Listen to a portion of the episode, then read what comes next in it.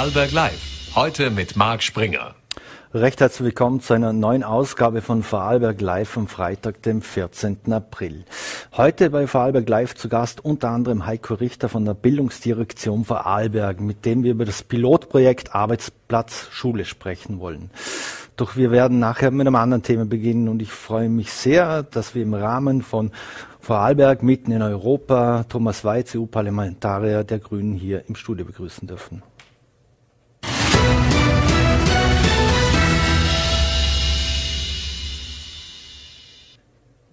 Ja, und ich freue mich sehr, dass ich Herrn Thomas Weiz jetzt hier bei uns im Studio begrüßen darf. Sind EU-Parlamentarier, selbst Bio-Imker, Bio-Bauer, Forstwirt und dann habe ich gelesen Schattenberichterstatter, äh, Schattenberichterstatter des Tiertransportberichts. Was ist denn ein Schattenberichterstatter, Herr Weiz?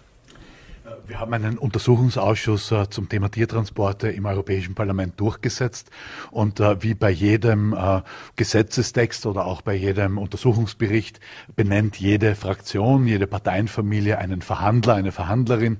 Ein Mensch ist dann der Berichterstatter, die Berichterstatterin, die legen den Bericht vor und dann die Schattenberichterstatter, Schattenberichterstatterinnen vertreten ihre Parteienfamilien dann in den Verhandlungen, um einen gemeinsamen Text zu erzielen und diese Rolle hatte ich für die Grünen. Mhm. Jetzt waren Sie ja gestern schon in Dornbirn in, in Natur zu Gast. Da gab es die Filmpräsentation Tierleid auf Rädern.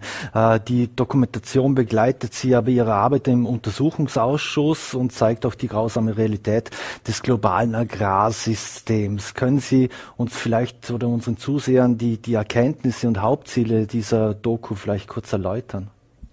Wir haben bereits im letzten Mandat einen Untersuchungsbericht verfasst zu diesem Thema. Dann, sobald die Europawahl vorbei war, haben wir 600, über 600 Abgeordnete mobilisiert, um diesen Untersuchungsausschuss überhaupt einzusetzen. Allerdings die Arbeit an den Papieren und an den äh, Schriftstücken ist eine Sache. Mir war es ein Anliegen, draußen vor Ort mir ein Bild zu machen. Ich war bei zahlreichen Häfen äh, in der Europäischen Union, habe mir die Verladungen angesehen, manchmal als offizieller Besucher, manchmal habe ich äh, den Tag im Gebüsch verbracht und im Geheimen beobachtet, was da passiert. Ich war auf der Straße unterwegs mit Polizeieinheiten, mit Zolleinheiten, äh, Tiertransporte kontrollieren. Ich habe sehr viel zusammengearbeitet mit der Zivilgesellschaft. Wir haben nächtens LKWs verfolgt, gesehen, ob die Ruhezeiten eingehalten werden, äh, uns angesehen, wie die, in welchem Zustand die Tiere sind. Und diese Dokumentation sind vor allem eigene Filmaufzeichnungen aus genau diesen Reisen. Äh, manche Stücke davon haben wir auch von der Zivilgesellschaft Zivilgesellschaft zur Verfügung gestellt bekommen. Also es sind auch ein paar andere Bildaufnahmen und zum Teil eben aus dem Untersuchungsausschuss selbst. Und das haben wir zu einer kurzen Dokumentation zusammengestellt, um dieses Thema weiter zu thematisieren, um zu zeigen, was hier an Reformen notwendig ist. Mhm. Jetzt die Grünen haben ja jahrelang gekämpft für die Einsetzung dieses Untersuchungsausschusses. Wie war denn da die Zusammenarbeit mit diesen, mit den anderen Fraktionen? Ja, manche Fraktionen waren von vornherein etwas engagierte, andere eher zurückhaltend. Der eine oder die andere Abgeordnete hatte ich eher das Gefühl, kamen in den Untersuchungsausschuss, um zu verhindern, äh, dass hier allzu viel Erkenntnisgewinn entsteht. Allerdings waren die gemeinsamen Untersuchungen äh, äh, derartig ähm, voll von Evidenz, dass massiv etwas schief geht auf Europas Straßen und vor allem auch im Schiffsverkehr. Die Beweislast war derartig massiv, dass selbst Abgeordnete, die anfangs eher blockiert blockiert haben, zum Schluss erkannt haben, es braucht hier Reformen dringend. Äh, es braucht hier dringend eine Durchsetzung der bestehenden Gesetze, aber auch eine Überarbeitung der Gesetzestexte, der viele Lücken hat, der viele Ungenauigkeiten hat. Wenn man einmal realisiert, dass unsere Behörden, die Polizeieinheiten, aber auch die Landesveterinäre zum Teil es mit Gesetzestexten zu tun hat, die so schwammig formuliert sind, dass sie gar nicht genau dingfest machen können, wie ist denn die Regel jetzt genau auszulegen. Wir bringen diese Leute in eine sehr schwierige Situation, denn wenn ein Polizist äh, entscheidet, einen LKW zum Beispiel die Tiere abladen zu lassen, dann muss er schon sehr handfeste Gründe dafür vorweisen können. Ansonsten äh, besteht die Gefahr von Haftungsklagen und da machen wir es unseren Behörden oft auch nicht leicht. Auch haben wir festgestellt, dass zum Teil dieser Gesetzestext grobe Lücken hat, also zum Beispiel Transportzeiten für manche Tierarten gar nicht geregelt sind oder zum Beispiel die Schiffstransporte auf dem Mittelmeer überhaupt keine zeitlichen Beschränkungen haben. Man muss sich vorstellen, so ein Schiffstransport kann Tage, Wochen oder Monate dauern und gilt offiziell als Ruhezeit und nicht als Reisezeit. Also da gibt es massive Lücken äh, und außerdem, und das war dann eher die politische Arbeit, äh, festzustellen, dass manche dieser Gesetze einfach veraltet sind, die wissenschaftliche Erkenntnis heute sehr viel weiter ist und es auch Reformen äh, der Standards braucht und der Standards für Fahrzeuge, aber auch zum Beispiel der Höchsttransportzeiten in manchen Bereichen, zum Beispiel bei Kälbertransport. Mhm. Jetzt ist es so, dass NGOs zum Beispiel der VGT, der Verein gegen äh, Tierfabriken, ähm, als die erst, dass die Ergebnisse erstmals präsentiert wurden und als man sagte, was man da auf den Weg bringen will, nicht ganz zufrieden waren mit den Ergebnissen. Woran ist denn das gescheitert, dass man, wie, gesagt, wie Sie haben ja schon gesagt, was es für Probleme geben kann für die Exekutive etc. Woran ist es gescheitert, dass man nicht wirklich ein hartes Gesetz durchbringt? Und es ist ja immer noch nicht durch. Für Tierschutzorganisationen wie den VGD zum Beispiel ist die einzig sozusagen akzeptable Antwort äh, so eines Ausschusses, Tiertransporte generell zu verbieten. Ähm, ich habe auch eine, eine Position selbst, die versucht, möglichst wenig, möglichst kurze Tiertransporte zu erwirken und Langstreckentransporte, wo auch immer möglich, äh, zu vermeiden. Nur wir sind im Europäischen Parlament. Ich brauche, um so einen Untersuchungsbericht äh, dann zu beenden, eine Mehrheit im Plenum. Das heißt, ich muss Brücken bauen zu anderen Abgeordneten, ich muss mir Mehrheiten suchen. Und so ein Untersuchungsbericht ist dann natürlich auch ein Kompromiss zwischen verschiedenen Interessen und Interessensvertreter, Vertreterinnen. Aber zum Beispiel die klare Forderung des Untersuchungsausschusses, künftig Höchsttransportzeiten von acht Stunden vorzusehen. Zum Vergleich, Rinder kann man heute 29 Stunden am Stück transportieren, äh, Schweine 24 Stunden am Stück. Also das ist schon ein gewaltiger Reform Reformschritt. Aufgrund eben dieser massiven Evidenz von Verfehlungen haben schlussendlich auch liberale Sozialdemokraten oder auch konservative Abgeordnete eben diesem Untersuchungsbericht zugestimmt, diesen Forderungen an die Kommission zugestimmt. Und um so eine Mehrheit zu bekommen, kann das Ergebnis nicht nur das sein, was ich mir als Grüner gewünscht hätte, sondern muss ein Kompromiss einer breiten Mehrheit sein. Und wir haben mehr als 500 Abgeordnete überzeugen können, diesem Untersuchungsbericht zuzustimmen. 500 aus 700. Ja, und das erreicht erreicht man nur, wenn man fähig ist, Brücken zu bauen und den gemeinsamen Konsens mhm. zu suchen. Konnte man da systematische Verfehlungen äh, feststellen und auch beweisen? Ich sage es jetzt mal ganz äh, lax daher, weil in Österreich spricht man bei anderen Themen ja immer sehr schnell mal von Einzelfällen. Äh, ja, wir konnten das nachweisen. Die Kommission selbst hatte darüber keine Kenntnis. Äh, sie hat uns anfangs erklärt, dass sie eben keine Vertragsverletzungsverfahren einleiten kann, wenn es keine systematischen Verfehlungen gibt. Nur hat sich dann im Laufe des Untersuchungsausschusses herausgestellt, dass die Kommission gar keine Daten, Zahlen und Fakten hat. Sie hat offensichtlich jahrelang nicht hingesehen, sich überhaupt nicht damit beschäftigt, was auf der Straße tatsächlich stattfindet. Sie hat von den Mitgliedstaaten keine Daten eingefordert, auch keine Umsetzung des Gesetzes Gesetzes äh, hier herbeigeführt. Äh, und aufgrund der Berichterstattung zum Beispiel von Amtstierärzten, zum Beispiel von Polizeieinheiten, von Zolleinheiten, aber selbst von Spediteuren selbst, nämlich solchen Spediteuren, die versuchen, die Regeln einzuhalten und aus dem Markt verdrängt werden von anderen, die die Regeln überhaupt nicht einhalten. Aufgrund dieser massiven Beweislage musste die Kommission dann einräumen, dass es systemische Verfehlungen gibt. Man muss ja auch nur einmal einem Polizeiinspektor zu zuhören, der tagtäglich auf der Straße Tiertransporte kontrolliert. Äh, die Zahlen sind zwischen sechs und acht von zehn LKWs werden angehalten, werden gestraft, weil es Verfehlungen, weil es Vergehen gibt. Äh, und wenn das nicht systemisch ist, dann weiß ich nicht. Mhm. Minister Johannes Rauch hatte mal vorgeschlagen, dass, äh, dass man der Exekutive die Möglichkeit geben sollte, dass sie zum Beispiel direkt vor Ort straft. Da waren irgendwas mit 500 Euro mal, mal im Gespräch. Würde das aus Ihrer Sicht helfen, wenn die Behörden, Exekutive die Möglichkeit hätte, wenn man Tiertransport auffällt und bei einer Verfehlung sofort 500 Euro Strafe zahlen müsste? Die Exekutive kann das. Ich war mehrfach dabei, wo Lkw-Fahrer dann auch diese Strafe bezahlt haben vor Ort. Ähm, und äh, das ist Erschreckende ist, dass die Strafen im Allgemeinen in Europa so gering sind, selbst für gravierende Verfehlungen, dass das mit einkalkuliert wird in, den, in die Transportberechnung. Das ist also, das Risiko ist überschaubar. Erstens wird ohnehin sehr wenig kontrolliert in Europa, in manchen Ländern etwas mehr, so wie in Österreich. Aber wenn denn dann etwas passiert, dann sind die Strafen so gering. Ich hatte zum Beispiel einmal einen Schweinetransporter gemeinsam mit der Polizei am Brenner. Der kam aus Dänemark. Der LKW hat an sich toll ausgesehen. Es war nur die falsche Ausstattung. Der war für erwachsene Schweine ausgestattet und er hat Ferkel transportiert. Es gab schon massive Verletzungen äh, und apathische Tiere, die sich verhängt hatten und so weiter. Ja, dieser Lkw-Fahrer hat eine Strafe von 1500 Euro bekommen. Die war außergewöhnlich hoch. Ich vermute mal, weil ich dabei war. Äh, allerdings hatte der Lkw-Fahrer dann in seine Brusttasche gegriffen, hat die 1500 Euro runtergezählt und hat dann frech gesagt, kann ich jetzt endlich weiterfahren. Mhm. Ich nehme jetzt mal schwer an, dass Sie die Ausnahme bilden im EU-Parlament, die vor Ort gehen und da auch selbst dabei sind. Äh, welche Rolle spielen aber ansonsten NGOs, äh, also Organisationen auch wie der VGT und, und andere bei, bei der Aufdeckung von so Missständen?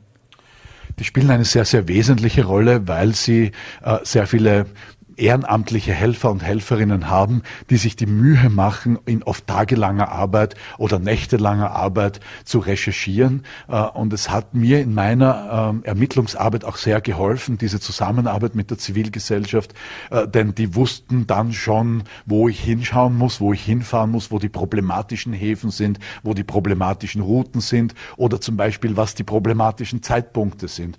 Also dass zum Beispiel vor Ostern große Mengen an Lämmern aus Rumänien nach Italien transportiert werden. Das musste ich nicht erst selbst herausfinden, sondern das habe ich über die Zivilgesellschaft gelernt und da konnte ich zielgerichtet am richtigen, an den richtigen Tagen auf der richtigen Strecke eben die Kontrollen durchführen und dann auch die Polizei involvieren in diese Kontrollen.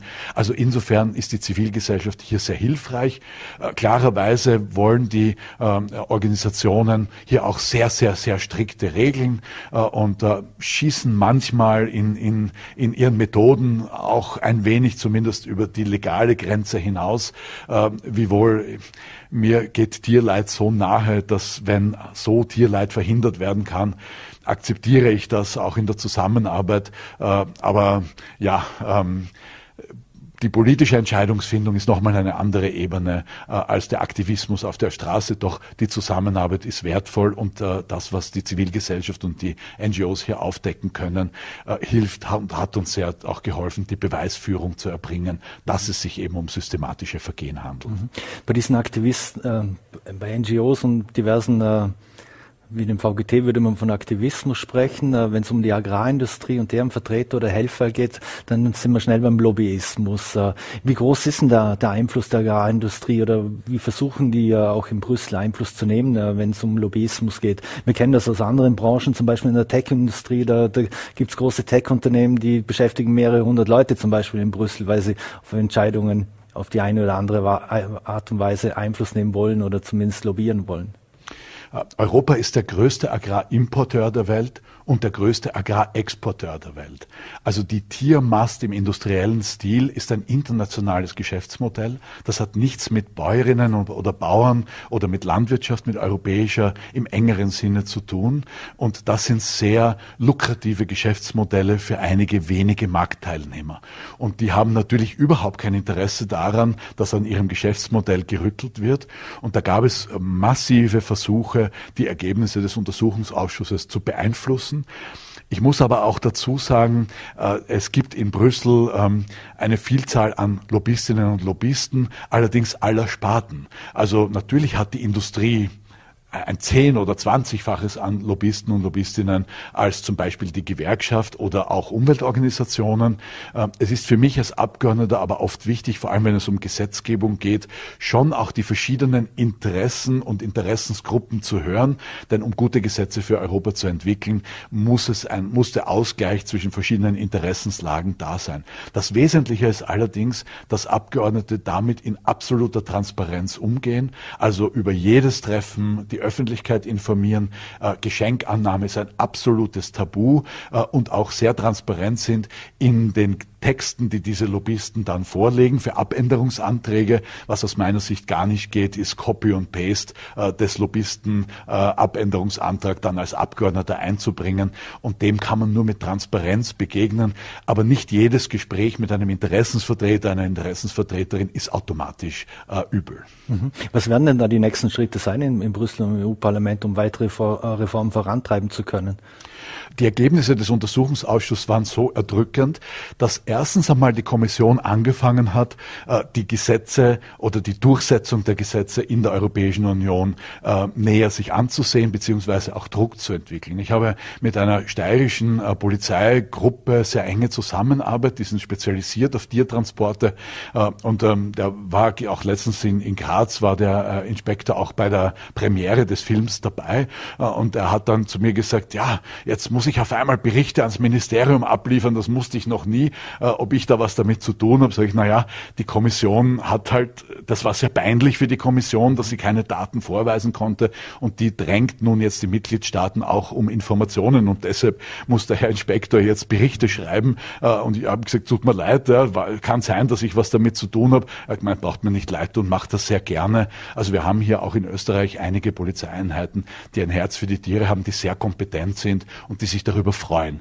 dass hier jetzt mehr weitergeht, auch auf der Ebene der Europäischen Union, weil es ja auch nicht sein kann, Österreich ist schon bekannt dafür, dass kontrolliert wird, auch durchaus streng kontrolliert wird, was mitunter dazu führt, dass die schlimmsten LKWs heute nicht mehr durch Österreich fahren, sondern Österreich über die Tschechische Republik äh, und Slowakei und Ungarn und Slowenien umrunden, um weiter Richtung Süden zu fahren. Und das ist dann eine Verlängerung des Transportweges und im Grunde noch mehr Tierleid. Wir brauchen strenge Kontrollen in ganz Europa äh, und diese strengen Kontrollen, da ist die Kommission jetzt mehr dahinter. Mhm. Was allerdings der wirkliche Fortschritt sein wird, die Kommission hat zugesagt, dass sie eine neue Gesetzgebung vorlegt, einen Vorschlag, und zwar im dritten Quartal dieses Jahres, heißt September, Oktober, äh, und äh, wenn sie das macht, und ich hoffe, sie tut das, äh, dann schaffen wir es noch, diese Gesetzgebung bis zum Ende des Mandats fertig zu bringen. Das hoffe ich zumindest. Ähm, wenn die Kommission verzögert, dann würden wir das bis zum Ende des Mandats nicht mehr fertig bringen. Und das würde ich wirklich nicht empfehlen, denn über 80 Prozent der europäischen Bürgerinnen und Bürger sagen bei Befragungen, eine Reduktion des Tierleids auf äh, Tiertransportstrecken im Tiertransport ist uns ein Anliegen. Und die Kommission ist hier den Bürgerinnen und Bürgern im Wort, auch dem Parlament und sollte liefern. Und das ist mit ein Grund, warum wir diese Tour jetzt veranstalten, auch Veranstaltungen im Parlament machen, um den Druck auf die Kommission aufrechtzuerhalten, dass sie ihrer Zusage gerecht wird und ein neues Gesetz, ein verbessertes Gesetz, eine Reform vorlegt. Mhm. Wie sehen Sie, wenn Sie davon sprechen, dass Österreich zum Teil umfahren wird und, ähnliches, wie wichtig wäre es denn äh, bei der Kennzeichnung von Fleischprodukten in den Lebensmittelhändeln? Im Vorarlberg spricht man, wenn es, äh, es gibt die G-Regel, hier geboren, hier gemästet, hier hier, hier, geschlachtet. Oftmals ist das für den Konsumenten ja überhaupt nicht mehr nachzuvollziehen, woher das Fleisch kommt. Ist das eine jetzt aus Argentinien oder sogar aus Neuseeland äh, oder woher auch immer? Im Einzelhandel muss die Herkunft von Fleisch mittlerweile ordentlich gekennzeichnet werden und vom Betrug abgesehen funktioniert das mittlerweile relativ gut und hat dazu geführt, dass der Absatz von heimischem Fleisch wesentlich in die Höhe gegangen ist. Also dort, wo Bürger und Bürgerinnen offensichtlich sehen, wo das Produkt herkommt, greifen doch sehr, sehr viele mittlerweile zu einem österreichischen Produkt. Wir haben allerdings eine massive Konkurrenz von Billigfleischimporten äh, und dieses Billigfleisch geht heute hauptsächlich in die Gastronomie. Und in der Gastronomie wäre eine Kennzeichnungspflicht eine relevante, eine sehr effektive Methode, um sofort die österreichische Landwirtschaft zu schützen, äh, zu unterstützen, auch in der Produktion. Zum Beispiel exportiert Vorarlberg trotz löblicher Maßnahmen immer noch dreieinhalbtausend Kälber. Äh, die gehen zum Teil direkt nach Spanien, die gehen zum Teil über Tirol, ähm, nach Italien, nach Kroatien, nach Spanien, auch nach Polen. Ähm, und im internationalen Kontext sind dreieinhalbtausend Kälber nicht mehr die wirklich große Menge.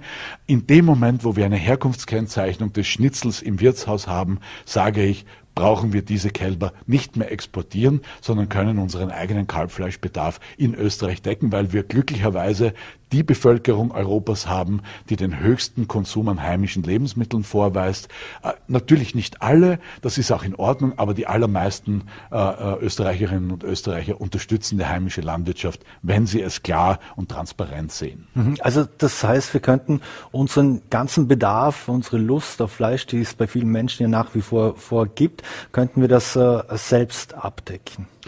Ja, ohne Probleme, wenn es denn gekennzeichnet wird. Und wir müssen auch unsere Landwirte unterstützen, dabei entsprechend auch gute Qualität zu erzeugen. Bei Kalbfleisch die, die Mehr, die es äh, von früher gibt, dass äh, Kalbfleisch weiß sein muss, ist in Wahrheit eine tierquälerische Methode. Das ist eine Methode einer, einer hm, Fütterung, die Mangelerscheinungen erzeugt. Äh, das ist ein Eisenmangel. Also man gibt den Kälbern kein Raufutter, kein Heu, damit und auch kein Sonnenlicht.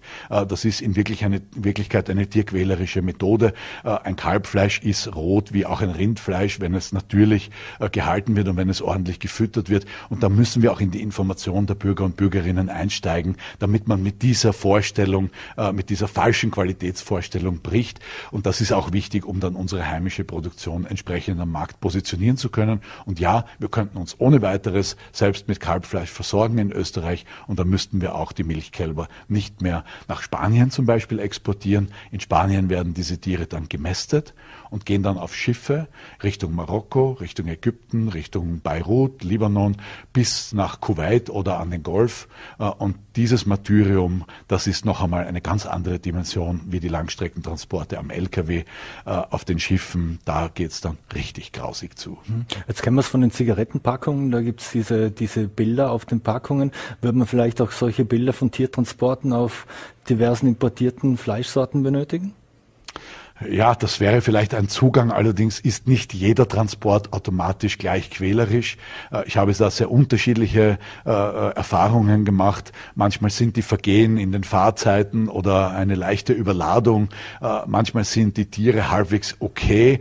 Und ich habe auch ganz, ganz andere Dinge gesehen von verletzten Tieren, von Tieren, die nicht mehr aufstehen können, die apathisch sind, von toten Tieren auf LKWs und so weiter und so fort.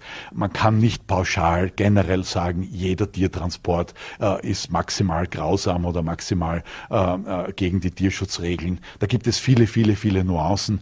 Deshalb wäre es vielleicht schwierig, mit so Schockbildern äh, zu arbeiten. Aber ich denke doch, es kommen viele Leute auch, äh, viele Menschen schauen sich den Film an. Man kann ihn mittlerweile auch äh, sich auf YouTube ansehen. Es gibt ein großes Interesse daran. Also wer sehen will, wie diese agrarindustrielle Tierproduktion funktioniert und was für Auswirkungen das hat. Wer ein wenig hinschauen will, findet reichlich, äh, auch in, in, in TV-Sendungen, aber auch äh, äh, im Internet äh, hier Informationen. Also wer es wissen will, der kann es heute auch schon wissen. Mhm. Jetzt wissen wir, ähm Regionale Fleischprodukte haben ja auch ihren Preis, sind nicht für, für viele leistbar, in Zeiten wie diesen schon gar nicht. Wie schaffen wir es, dass, dass die Menschen von sich aus selbst darauf verzichten, mal, dass nicht jeden Tag die Wurst oder das Schnitzel auf dem Teller liegen muss. Ich denke, ein wesentlicher Aspekt ist der gesundheitliche Aspekt. Es tut uns in der Gesundheit nicht gut. Der zweite Aspekt ist der Klimawandel und die Klimakrise. Es ist mittlerweile breiten Teilen der Bevölkerung bewusst, dass die Produktion von Fleisch sehr viel mehr Klimaschaden verursacht wie die von pflanzlichen Produkten. Ähm, und auch das äh, Bewerben und das, äh, das Erlauben von Werbung auch für Alternativprodukte ist aus meiner Sicht sehr bedeutsam. Es gibt ja in der Gesellschaft mittlerweile eine Bewegung hin zu weniger Fleisch. Wenn es nach mir geht, dann sollten wir wieder zurück zum Sonntagsbraten. Äh, das ist dann, das, da hat das dann einen besonderen Stellenwert für all jene, die noch Fleisch essen wollen. Also unser Fleischkonsum muss aus vielen, vielen äh, Gründen sich reduzieren. Ähm, und wenn Fleisch dann bitte aus heimischer Haltung. Wenn es nach mir geht, ich bin ein Biobauer, äh, auch sehr gerne aus biologischer Landwirtschaft, da weiß der Konsument, die Konsumentin auch, welche Haltungsbedingungen dahinter stehen. Ähm, und, und hier sind durchaus Lösungen da, die für unsere Gesundheit gut sind, die für das Klima gut sind und die vor allem für unsere mittelständische bäuerliche Landwirtschaft gut sind. Mhm. Zum Schluss noch, wie, inwiefern könnten technologische Mittel wie GPS-Ortungen etc., intelligente Transportboxen und so weiter, wie sehr könnte das noch beim, äh, Tier, bei den Tiertransporten helfen? Das wäre sehr wichtig. Da geht es vor allem um die Nachvollziehbarkeit, dass auch die entsprechenden äh, Behörden äh, nachvollziehen können, ob die Angaben auf den Transportpapieren auch wirklich eingehalten werden. Äh, das ist heute bei vielen LKWs eigentlich schon üblich, dass die GPS-Tracker drinnen haben. Ähm, die Transportindustrie ist nicht ganz so begeistert von diesem Vorschlag, weil das sozusagen ihren Spielraum einengt. Ich denke aber bei Tieren geht es um fühlende Wesen. Das sind nicht, das ist nicht einfach irgendeine eine Ware, wo es egal ist, wenn der LKW mal irgendwo 24 Stunden rumsteht, was leider auch mit Tiertransporten passiert. Da geht es um fühlende Wesen und für diese braucht es spezielle Konditionen und auch eine stärkere Überprüfung und Überprüfbarkeit der Behörden, ob hier wirklich die Regeln eingehalten werden. Mhm. Abschließend noch, Sie waren ja auch im Bregenzer Wald heute unterwegs, haben sich auch dort mit Bauern und Menschen getroffen. Äh, wie wichtig ist das für Sie, auch mit der Basis sozusagen am Austausch zu sein, jene, die, die auch äh, Tiere halten. Ich meine diese Basis nicht der Parteibasis. Äh, ich bin selbst Landwirt. Ich habe auch fünf Jahre in der Steirischen Landeslandwirtschaftskammer als Landwirtschaftskammerrat gedient. Mir ist meine Berufsgruppe und mein Berufsstand sehr, ein sehr, sehr großes Anliegen. Und ich bin im Europäischen Parlament einer der ganz, ganz wenigen Praktiker, die auch in der, eine Erfahrung mitbringen, wie das ist, in der Praxis einen bäuerlichen Betrieb zu führen und damit seine Kinder großzuziehen mit dem eher mageren Ertrag, muss ich sagen. Und deshalb ist der Austausch mit meinen Kollegen, Kolleginnen essentiell für mich, denn das sind die Botschaften, die ich dann wiederum mitnehme ins Europäische Parlament. Und das sind meine äh, Berufskollegen, Kolleginnen, die mittelständische bäuerliche Landwirtschaft in Österreich, der mein Hauptinteresse äh, meines politischen, meiner politischen Aktivität im Europäischen Parlament im Agrarausschuss gilt. Mhm. Eine allerletzte Frage noch. Äh, der Film Tierleid oder Kurzdoku Tierleid auf Rädern, wenn man das gestern verpasst hat, äh, wo kann man den Film denn, denn sehen?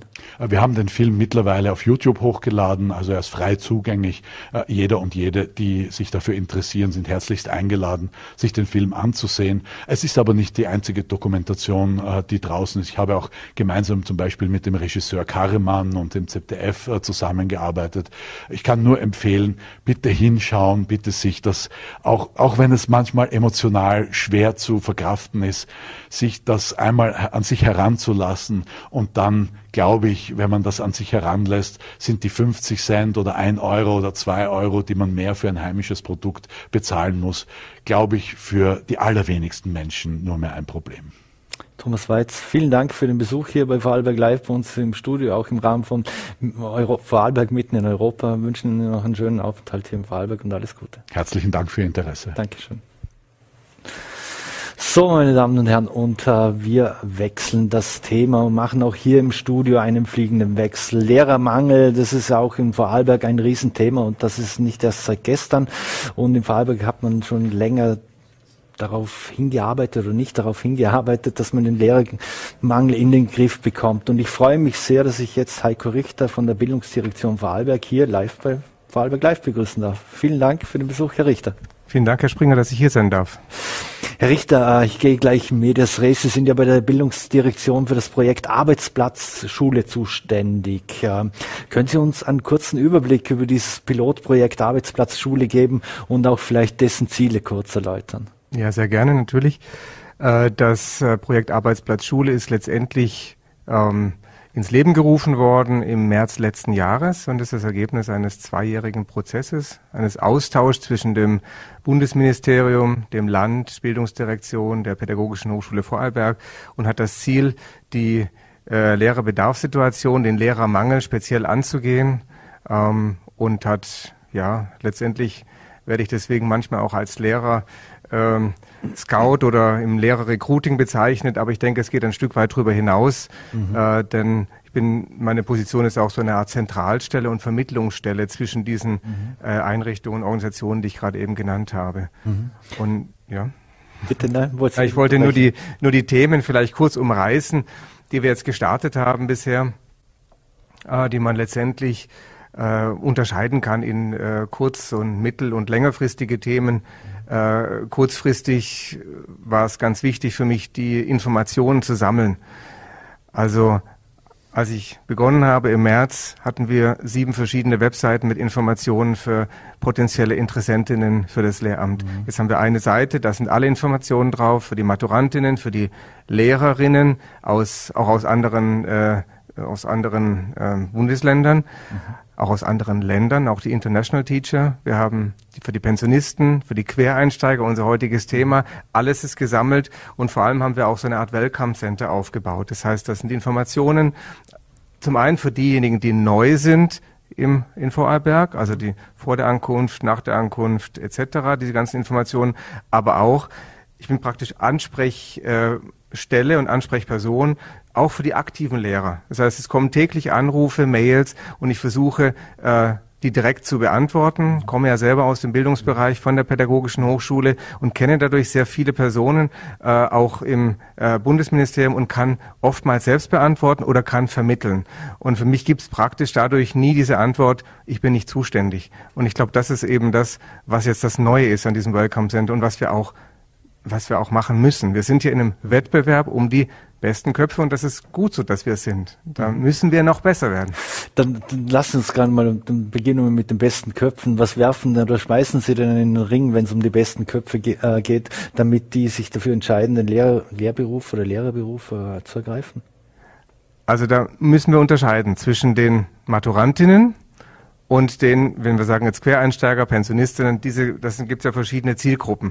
Wenn wir mit den Jüngsten anfangen, mit den Maturantinnen oder eigentlich sogar mit denen in den siebten Klassen AHS und, äh, und äh, vierten Klassen BHS, an diesen Schulen, ich bin an die ganzen Schulen gegangen und habe äh, praktisch ein Schulpraktikum angeboten für Volks- und Mittelschulen. Es haben sich dann, also es war dann ein herausragendes Ergebnis, haben sich 84 Schülerinnen und Schüler gemeldet. Die sind dann auf 32 Schulen, haben die sich verteilt und haben dieses Praktikum gemacht, wurden davor vorbereitet, pädagogisch an der, an der PH Vorarlberg. Mhm und dann auch nachbereitet, evaluiert später als drittes Modul sozusagen. Mhm. Äh, und als ich gefragt habe, wer interessiert sich denn nachher wirklich ins Lehramt zu gehen, nachdem sie das durchlaufen haben, diese drei Module, das Praktikum auch an den Volks- und Mittelschulen, waren es tatsächlich 80 bis 90 Prozent. Das heißt, ich biete an, zu schnuppern, das kennenzulernen. Das ist das Erste. Mhm. Für die Maturantinnen selbst bieten wir an, immer mit äh, Studierenden der Pädagogischen Hochschule, schon seit Jahren machen wir das, dass wir an die Schulen gehen und informieren über das Studium, über das, über die Möglichkeiten, dass, dass da ein Austausch standet, äh, stattfindet von in der Peer Group. Denn wenn ich mhm. da hingehe, ist das spannend, aber lang nicht so spannend, wie wenn wir Studierende mitnehmen natürlich. Mhm. Und jetzt gehen wir weiter. Die Pensionisten habe ich äh, informiert über die Schuldirektorinnen und Direktoren, mhm. denn über die haben sie am ehesten noch eine Möglichkeit äh, einer Motivation und habe genau informiert, die und die Möglichkeiten eines Zuverdienstes gibt es sozusagen noch. Und jetzt kommen wir dann sozusagen zu dem kurzfristig greifenden, aber durchaus auch mittelfristigen Ziel der Zielgruppe der Quereinsteigerinnen. Mhm.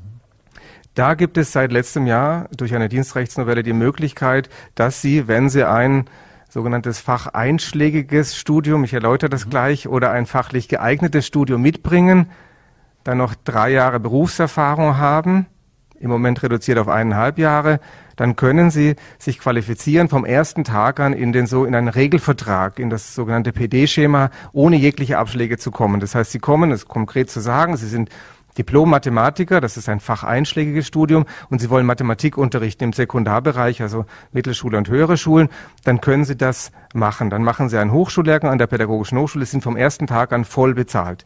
Das ist ein das, das ist eine deutliche Steigerung der Attraktivität. Das geht auch bei einem fachlich geeigneten Studium wie einem BWLer zum Beispiel. Mhm. Der muss allerdings dann, wie gesagt, noch mindestens eineinhalb Jahre aktuell, davon ein halbes Jahr in der Schule, ein Jahr außerhalb der Schule, dann Erfahrung gesammelt haben als Quereinsteiger. Das heißt, in der Bank zum Beispiel gearbeitet haben, dann kann er an die Schule gehen. Das macht es auf jeden Fall attraktiver. Und äh, zusätzlich gibt es natürlich immer noch die Möglichkeit eines Sondervertrags. Das war schon immer der Fall. Äh, das äh, trifft die Primarstufe sozusagen, also Volksschullehrerinnen und Volksschullehrer, aber auch wenn sie eben die Voraussetzungen nicht erfüllen. Und neu ist das Phänomen Quereinsteigerinnen und Quereinsteiger gar nicht. Das haben sie in den berufsbildenden Schulen schon sehr lange. Das brauchen sie ja bei den Fachtheoretikern, Fachpraktikern äh, schon immer. Das heißt, so ist es eigentlich äh, reden wir hauptsächlich über die allgemeinbildenden Fächer. Das ist neu. Und da gibt es eine sehr deutliche Steigerung, die auch gewollt ist aktuell. Mhm. Kommen diese Menschen jetzt äh, auch nach der, der Pandemie und Ähnlichem, merkt man da, dass viele in den Beruf wechseln wollten und sich denken, naja, jetzt probiere ich es mal als, als Lehrer, als Lehrerin oder, oder, oder wie auch immer. Was weiß man über die Motive dieser Menschen? Mhm. Äh, oder hängt es auch am Gehalt oder wenn ich vielleicht noch ein, einen Satz sagen darf, ein alter Lehrerwitz heißt, äh, warum bist du Lehrer oder Lehrerin geworden? Juli, August. Mhm, ja, also vielen Dank für diese Frage. Also der, wir haben das natürlich alles erhoben. Der äh, typische Quereinsteiger ist 40 bis 50 Jahre alt, ist schon gut angekommen ein Stück weit, hat eventuell Kinder zu Hause, vielleicht noch einen Kredit, Kredit auf das Häuschen oder die Wohnung. Das heißt, der ist angekommen. Deswegen müssen wir uns auch ganz besonders um diese Personengruppe bemühen. Deswegen mein Thema vorhin Serviceeinrichtung. Das heißt, die Leute erwarten, dass sie schnelle positive Rückmeldungen bekommen. Das heißt, das wird aktuell sehr vorangetrieben und das ist gut so, dass das vorangetrieben wird. Ähm, hat das was mit der Pandemie zu tun? Weiß ich nicht, ob das was mit der Pandemie zu tun hat, mit dem Gehalt. Ich bin immer ein Freund von sehr klaren Worten, sehr klaren Zahlen. Sie steigen ein, 3.116 Euro und 10. Das ist das, wenn Sie gar keinen Hintergrund haben. Sie können bis zu zwölf Jahren angerechnet bekommen dann, dann stehen sie bei 3.950 etwas mehr Euro als Basisgehalt, können dann noch Fächerzulagen bekommen. Das heißt, und das, damit starten sie und sie enden dann mit 5.500 Euro am Ende, plus diese Fächerzulagen. Mir ist es wichtig, man wird es nicht aus finanzieller Motivation, geht man nicht ins Lehramt, aber es sollte auch nicht abschrecken. Das ist, glaube ich, wichtig. Und die Leute, die das machen, die machen das, denke ich, weil sie einen Sinn darin sehen. Also einen Sinn im Lehramt. Äh, sie haben die Möglichkeit, mit jungen Menschen zu arbeiten, die letztendlich, ja, sie haben ein Stück weit Einfluss nicht nur auf die nächste Generation, wenn Sie jetzt mit einem Zwölfjährigen arbeiten, zum Beispiel. Es ist in der Schule ein Zwölfjähriger. Der wird in den nächsten Jahrzehnten, wird er dann seine Kinder irgendwann bekommen. Das heißt, Sie beeinflussen verschiedene Generationen und können damit etwas bewirken. Das ist, denke ich, das ist die Grundmotivation. Mhm. Die andere Motivation ist sicherlich auch, dass sie selber gestalten können, ein Stück weit ihre Themen. Sie haben Themen vorgegeben, sie können die gestalten im Unterricht. Sie können sich auch selber natürlich eine gewisse Work-Life-Balance aufbauen, indem sie sagen, ich mache meine Unterrichtsvorbereitung spät in der Nacht, weil das genau meine Zeit ist. Wer kann das in dem Sinne? Als Lehrer können Sie das. Und ganz wichtig, und spätestens wenn Sie Kinder haben, wissen Sie das dann, es ist äh, wunderbar, wenn Sie schulpflichtige Kinder haben, dass das vereinbar ist mit Ihrem Beruf. Das geht sonst praktisch gar nicht. Mhm. Und ich denke, da gibt es genug äh, Gründe der Motivation jetzt hier, die ich jetzt genannt habe.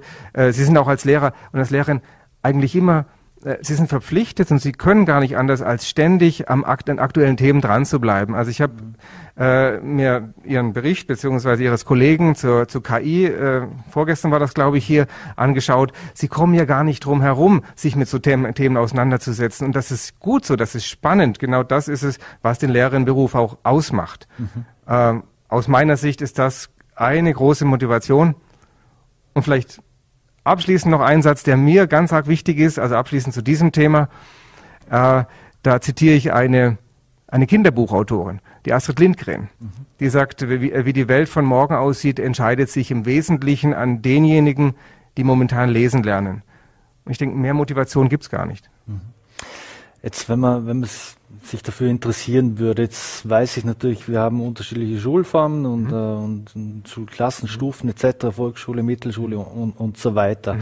So, äh, was für Voraussetzungen muss ich denn äh, mitbringen als Quereinsteigerin? Ich denke zum Beispiel, eine Dame hat ewig lang als Bibliothekarin äh, äh, mhm. gearbeitet, denkt sich, ich bin gut in Deutsch, hat keine Matura, hat kein Studium etc.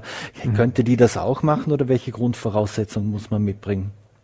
Also da müssen Sie differenzieren. Also wenn sie keine Matura hat, wird es schon mal etwas schwieriger, muss man sagen. Das wäre nur durch eine Sondergenehmigung möglich. Ähm, wird normalerweise nicht gemacht. Aber es gibt, äh, Sie müssen dann äh, differenzieren zwischen der Primarstufe, also Volksschule, äh, und der und den anderen äh, Schultypen. In der Primarstufe gibt es momentan die Möglichkeit, äh, natürlich ein normales Studium zu machen. Es gibt auch die Möglichkeit eines berufsbegleitenden Studiums äh, von der, an der Pädagogischen Hochschule Vorarlberg in Kooperation mit der PH, mit der Pädagogischen Hochschule Oberösterreich. Da haben sie dann einfach Freitag, Samstag und einmal im Semester eine Intensivwoche von, äh, von vier Tagen. Das können sie machen. Das ist aber ein vollständiges und vollwertiges Studium. Das ist sehr herausfordernd. Das, dafür brauchen sie fünf Jahre Berufserfahrung und sie müssen mindestens 25 Jahre alt sein. Das ist das eine, die eine Möglichkeit. Dann können Sie ein vollwertiges Studium abschließen, dann kommen Sie in den Regelvertrag, gar kein Problem.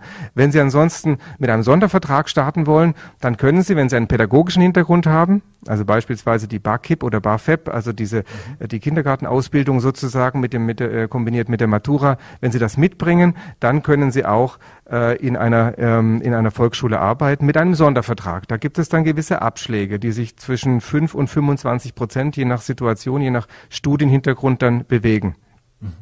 Da gibt's auch ganz hervorragende Quereinsteigerinnen im Übrigen.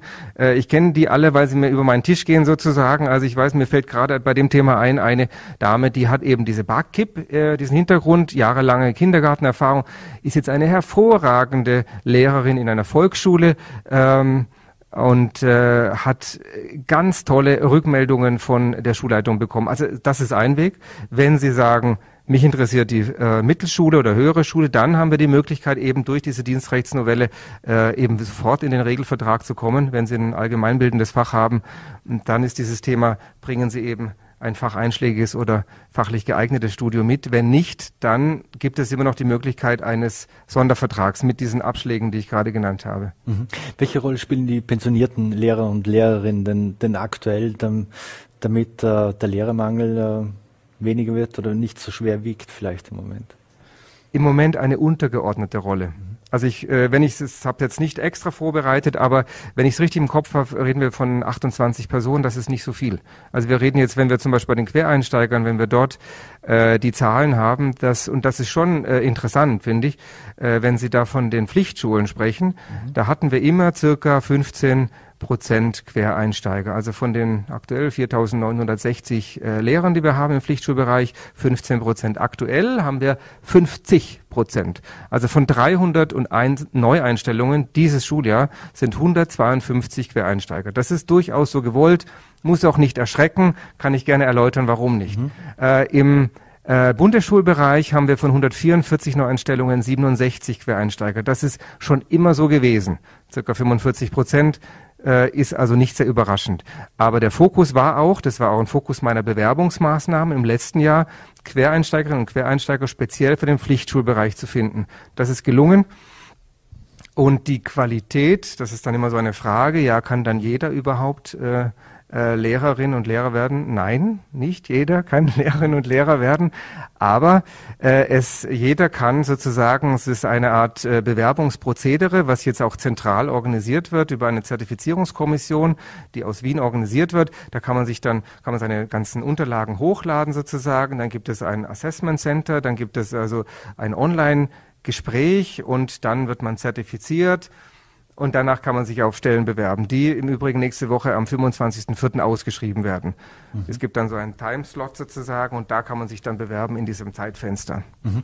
Wie müssen die sich dann bewähren? Ähm, wenn ich an die pädagogische Hochschule denke, die, mhm. die müssen ja die, die Studenten und Studentinnen, die müssen ja dann in die Klasse und auch Unterricht etc. halten und vorbereiten und es ist meistens äh, noch eine, eine Lehrperson dabei, soweit ich weiß. Oder, äh, wie läuft das bei den Quereinsteigern genau gleich? Gleich? Genau gleich. Die haben auch die Induktionsphase. Das ist das, was Sie wahrscheinlich gerade angesprochen haben. Das heißt, die haben erstmal eine äh, eine, Sie haben zwei Wochen vor Schulbeginn, haben Sie sozusagen eine Einführung in die verschiedenen Themen. Das ist von rechtlichen Themen bis zu Unterrichtsgestaltungsthemen. Das ist sehr breit. Das ist eine Woche, die können Sie online selber besuchen, dann eine Woche vor Ort an der Pädagogischen Hochschule Vorarlberg und dann starten Sie sozusagen wie alle anderen äh, Lehrerinnen und Lehrer auch in die sogenannte Induktionsphase. Da haben Sie einen Mentor, eine Mentorin, die Sie dann begleitet im ersten Jahr. Mhm. Wie sieht es eigentlich mit der Geschlechterverteilung aus äh, bei den QuereinsteigerInnen? Ja, wie tendenziell eigentlich äh, überall kann man sagen, Volksschulbereich ist äh, tendenziell sehr stark weiblich und alles, was dann in die Mittelschulen und höheren Schulen geht, ist durchmischt. Ähm, ist etwas, was sicherlich ein wichtiges Thema ist, denn ich denke, wir sollten in allen Schulbereichen einen Ausgleich haben sozusagen. Mhm. Jetzt äh, das Bundesministerium hat, ja im Rahmen von Klasse Job äh, dieses Pilotprojekt ja auch aufgegriffen. Äh, wie war denn da das Feedback aus Wien sozusagen? Also ich würde sagen, das Feedback war sehr positiv. Also wir haben, wir erwähnt vorhin dieses, seit zwei Jahren haben wir schon diesen Kontakt, also Landesstatthalterin, Bildungsdirektorin, dann, dann die äh, Sektionschefin. Das ist ein intensiver, sehr positiver Austausch, unter anderem auch dann mit der Pädagogischen Hochschule.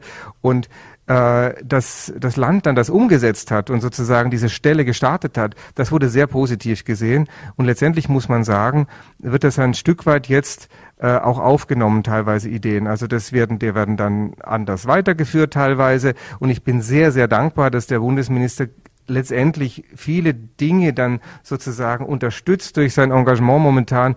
Also wenn ich jetzt nur erwähnen kann, die inhaltliche Überarbeitung der Studieninhalte aktuell, die wurden gerade evaluiert von der PH äh, St. Gallen und der PH Luzern. Das ist so ein dicker Wälzer, der gerade eben die ganze Evaluationsergebnisse zusammengefasst hat. Da kommen jetzt Ergebnisse raus. Unter anderem äh, wird die Studienstruktur ja verändert.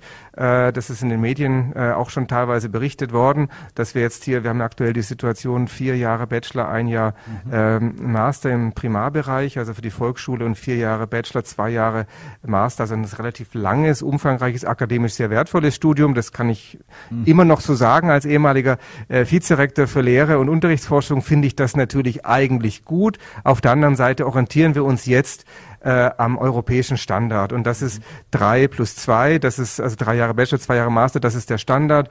Der ist auch hier in der Region Standard. Und wir müssen ja auch ein Stück weit konkurrenzfähig sein. Ich bin immer für das Thema auch positive, engagierte Konkurrenz. Das finde ich absolut sinnvoll. Und wir sind da angekommen, wo wir eben so attraktiv sein müssen, dass sich Maturantinnen für uns entscheiden für diesen Weg. Als Arbeit, aber auch schon im Studium. Mhm. Abschließend da noch dazu, wenn Sie sagen, sind in Konkurrenz, natürlich, wir sind hier im Vierländereck eigentlich sozusagen. Da gibt's große Konkurrenz über der Grenze, vor allem auf der Schweizer Grenze. Da, da ist man auch in monetärer Konkurrenz, auch in Liechtenstein. Äh, da gibt's ja auch überall Lehrermangel. Äh, wie gestaltet sich dieser Mitbewerber äh, in der Realität für Sie oder wie groß ist das Thema? Wir haben das mal äh, tatsächlich evaluiert. Wir haben das evaluiert, wie viele Personen denn wirklich nach Liechtenstein und in die Schweiz gehen. Äh, und das sind gar nicht so viele. Denn man muss auch wieder sehen, dass die Arbeitsbedingungen hier besser sind. Das ist ganz eindeutig. Und das müssen sie dann auch wirklich wollen.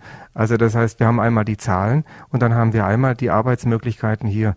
Und äh, wie ich vorhin erwähnt habe, wenn Sie jetzt das Gehalt von 3.100 bis 5.500 Euro plus noch diese Zulagen dazu nehmen und Sie haben einen einen Arbeitsalltag, der Ihnen auch nach gewisse Zeit für Ihre Familie freilässt, äh, das ist schon ein Riesenmehrwert. Und ich denke, das ist was, äh, womit wir unter anderem punkten können.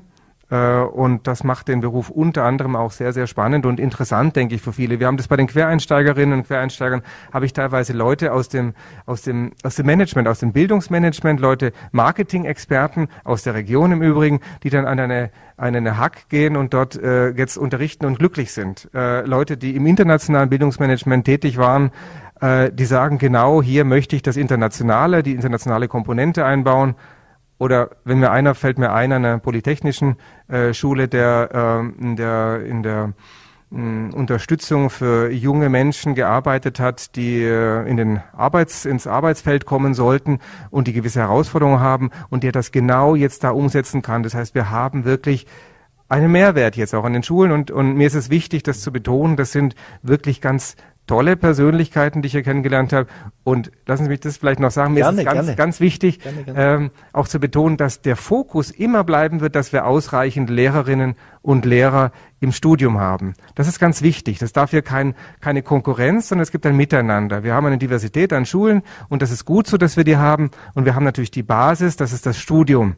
Äh, und das wird immer so bleiben. Und das andere wird eine ganz wertvolle Ergänzung sein. Mhm. Ich wollte nämlich gerade noch fragen, jetzt zum, zum Abschluss. Wird das das, es ist gekommen, um zu bleiben, um äh, nicht in dieser Höhe, denke ich. Nicht in dieser Höhe, also nicht mit 50 Prozent, äh, aber als Teil schon. Und als Teil äh, würde ich es auch als sehr, sehr wertvoll sehen für die Schulen. Schulen als etwas Offenes, als ein Teil der Gesellschaft. Ich denke, das ist auch was, was sich noch verändern wird und verändern darf, dass es keine geschlossenen Silos sind, sondern dass sich das öffnet, dass wir mehr zusammenarbeiten, dass wir auch repräsentativ für die Gesellschaft dort äh, existieren. Also mir ist das wirklich wichtig und ich denke, das wird sich so verändern mit der Zeit. Mhm. Und für alle, als, ganz zum Schluss als letzte Frage, die jetzt Lust bekommen haben, sich vielleicht verändern wollen im Job oder sich einfach informieren, vielleicht, wo soll man sich, wo kann man sich ähm, informieren, wenn Sie uns unseren Zusehern das vielleicht nochmal sagen könnten? Ja, sehr gerne. Also erstmal kann man sich natürlich die Webseite nenne ich kurz www.vorarlberg.at slash Lehrperson www vorarlberg.at slash Lehrperson. Dort finden Sie unter anderem, findet jeder auch einen Link, sieht mein Foto, sieht meine Kontaktadressen und ich kann garantieren, dass ich immer antworte und dass ich immer eine Lösung finde im Normalfall. Und das ist etwas, was wirklich sehr positiv gesehen wird und was, das ist auch eine Herzensangelegenheit. Also man kann sich sehr gerne bei mir melden und ich werde an die richtigen Personen dann verweisen oder selber weiterhelfen können. Also jeder ist hier herzlich willkommen und wird das auch wahrnehmen. Dann sage ich recht herzlichen Dank für den Besuch und Ihre Ausführungen hier bei Vorarlberg Live. Wünsche vor allem ein schönes Wochenende und alles Gute. Vielen Dank. Dankeschön. So, meine Damen und Herren, und das war es wieder mit Vorarlberg Live. Wir bedanken uns fürs Dabeisein. Wir würden uns freuen, wenn Sie am Montag wieder einschalten, 17 Uhr, volle TV, NRT oder Ländle TV, selbe Welle, selbe Stelle. Schönes Wochenende und bis bald.